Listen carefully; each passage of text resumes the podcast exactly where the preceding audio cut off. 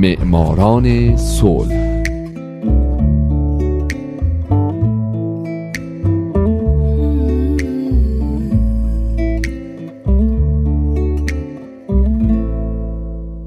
امروز یک شنبه است. اینجا رادیو پیام دوسته و حالا نوبت می‌رسه به معماران صلح.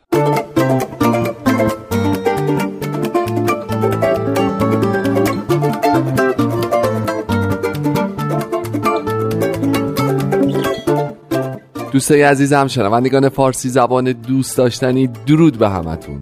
به معماران صلح خوش اومدید. این برنامه به برندگان نوبل صلح می‌پردازه به زنان و مردان و مؤسسات دولتی و غیر دولتی که برای رسیدن به صلح تلاش کردند کسانی که اگه نبودن ما با دنیای وحشتناکتری روبرو بودیم. من هومن عبدی هستم. لطفا تا پایان این قسمت از برنامه با من همراه باشید.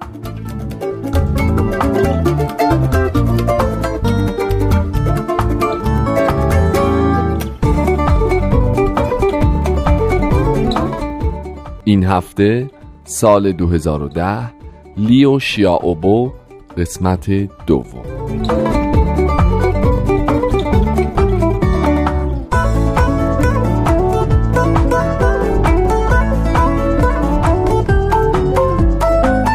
همونطور که هفته پیش گفتم براتون لیو شیاوبو نویسنده منتقد ادبی و یک فعال حقوق بشره.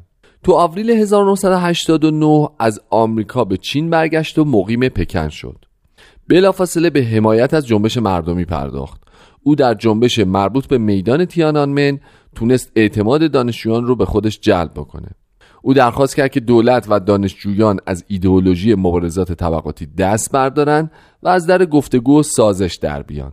هرچند تلاشاش به اندازه کافی ثمر نداشت و بسیاری از دانشجوها در سوم جوان به دست نیروهای نظامی چین کشته شدند اما لیو و همقطارانش تونستن با نمایندگان دانشجوها و فرماندهان ارتش مذاکرات موفقیت آمیزی داشته باشن و چند هزار دانشجو رو به سلامت از میدون خارج کنن و به این ترتیب جلوی کشتارهای بیشتر گرفته شد.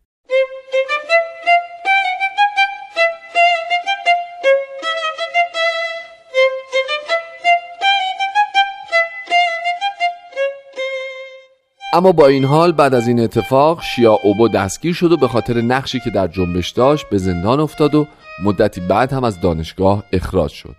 در رسانه های دولتی از او به عنوان شورشی و تهدید جدی نام می بردن چرا که گفته می شد که او دانشجویان رو تحریک می کرده که برای براندازی حکومت و نظام سوسیالیستی قیام بکنن در ژانویه 1991 19 ماه پس از دستگیری شیا اوبو به اتهام تبلیغ و تحریک بر علیه انقلاب محکوم شد. اما به خاطر اقدامات مهم و شایستش به خاطر جلوگیری از کشتار احتمالی در میدان تیانانمن از مجازات معاف شد. پس از آزاد شدن از زندان او و همسرش از هم جدا شدند و همسر و فرزندش به آمریکا مهاجرت کردند. شیا اوبو دوباره نوشتن رو از سر گرفت و موضوع نوشتهاش حقوق بشر و مسائل سیاسی بود. اگرچه از اون زمان به بعد دیگه هیچ کدوم از آثارش در چین چاپ نشد. بنابراین او آثارش رو در کشورهای دیگه چاپ می‌کرد. از جمله در سال 1992 کتاب حرفهای یک بازمانده از روز قیامتش در تایوان چاپ شد.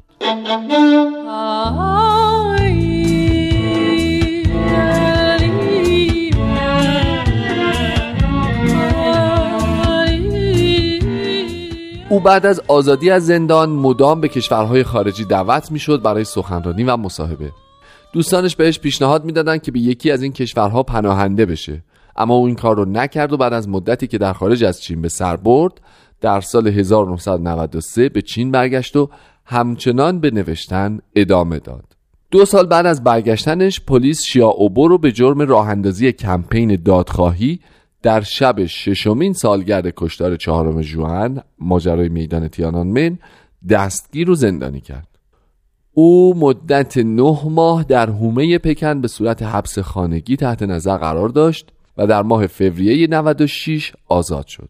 اما دوباره تو ماه اکتبر به خاطر بیانیه دهم اکتبر که توسط او و یکی دیگه از مخالفین مشهور دولت به نام وانگ جیجه تهیه کرده بود دستگیر رو به جرم اخلال در نظم عمومی محکوم به گذراندن دوره های بازآموزی و کار به مدت سه سال شد.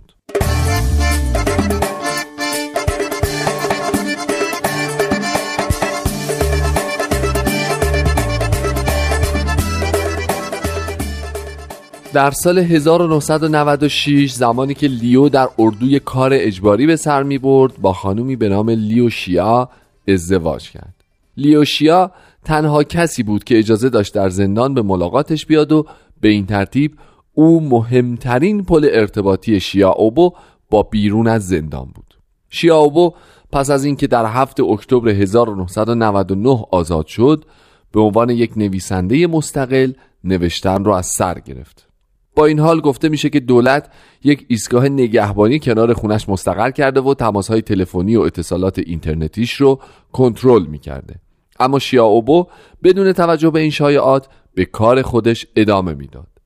در سال 2000 او کتابی با عنوان ملتی که به وجدانش دروغ می‌گوید در تایوان منتشر کرد.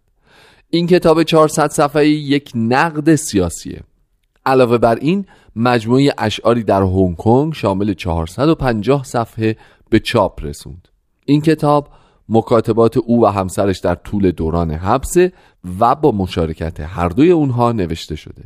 سومین کتابی که او در طول دوران اقامتش در چین به چاپ رسوند با عنوان زیبایی مرا محصور می کند گفتگوی ادبی بین وانگ شو و لاوشیا یک نقد ادبی بود که با مشارکت لیو با نام مستعار لاوشیا در 250 صفحه نوشته شد. لیو تو همون سال در تأسیس کانون مستقل نویسندگان چین مشارکت کرد و در نوامبر سال 2003 به عضویت هیئت مدیره و همچنین ریاستش انتخاب شد.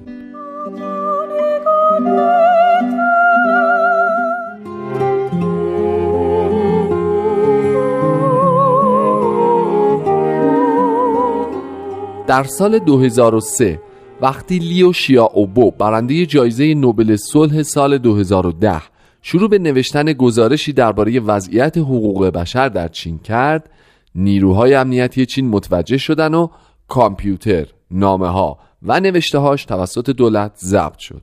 دو سال بعد در ژانویه 2005 پس از مرگ نخست وزیر سابق چین ژائو ژیانگ کسی که در تظاهرات دانشجویی سال 1989 از معترضان حمایت کرده بود بلافاصله لیو به مدت دو هفته تحت بازداشت خونگی قرار گرفت و در طول این مدت از مرگ ژائو مطلع نشد.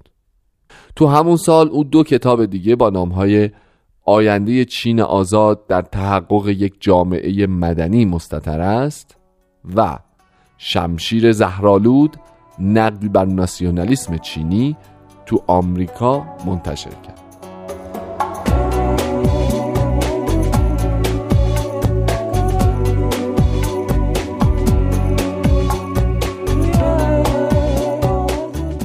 نوشته های لیو از دید حزب کمونیست خرابکارانه تشخیص داده می‌شد و اونا رو سانسور می‌کردن. او خواستار انتخابات چند حزبی بازارهای آزاد دفاع از ارزشهای آزادی و تفکیک قوا بود و از دولت می‌خواست تا پاسخگوی اشتباهاتش باشه.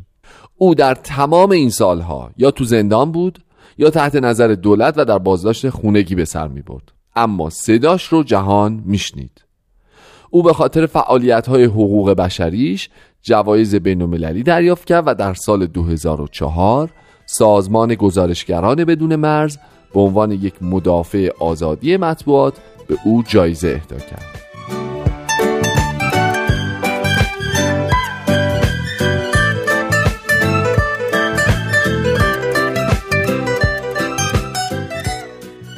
لیو شیا اوبو یکی از امضا کنندگان منشور 08 بود.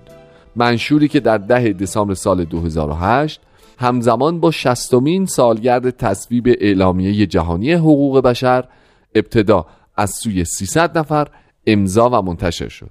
این منشور به سبک منشور 77 چکسلواکی نوشته شده و خواستار آزادی بیشتر بیان، حقوق بشر، انتخابات دموکراتیک، خصوصی سازی شرکت های دولتی و زمین ها و آزادی های اقتصادی بود. در سپتامبر سال 2010 این منشور به بیش از ده هزار امضا رسید.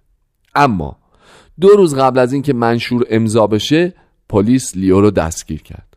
تو همون شب یکی دیگه از محققان امضا کننده این منشور یعنی ژانگ ژوا هم دستگیر شد. ژانگ ژوا گفته که هر دوی اونها به اتهام جمعوری امضا برای منشور بازداشت شدند لیو در سلول انفرادی نگهداری شد و اجازه ملاقات با وکیل یا خانوادش رو نداشت. فقط در روز سال نو سال 2009 اجازه پیدا کرد تا با حضور دو مأمور پلیس با همسرش لیوشیا نهار بخوره. در 23 ژوئن سال 2009 دادستانی پکن لیو رو به جرم مزنون به تحریک بر براندازی دولت دستگیر کرد. تو رسانه های دولتی این خبر اعلام شد و گفته شد که لیو با روش های از قبیل پخش شایعات و تهمت زدن به دولت اقدام به براندازی و سرنگونی نظام سوسیالیستی کرده و خود او هم به این جرم اعتراف کرد.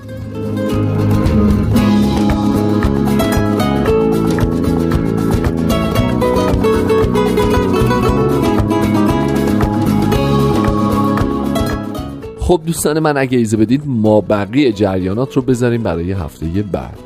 پس معماران صلح بعدی رو هم لطفا گوش بدید و با من همراه باشید من هومن عبدی هستم و امیدوارم شمایی که امروز یکی از شنوندگان برنامه بودید در آینده یکی از برندگان نوبل صلح باشید. شاد باشید و خدا نگهدار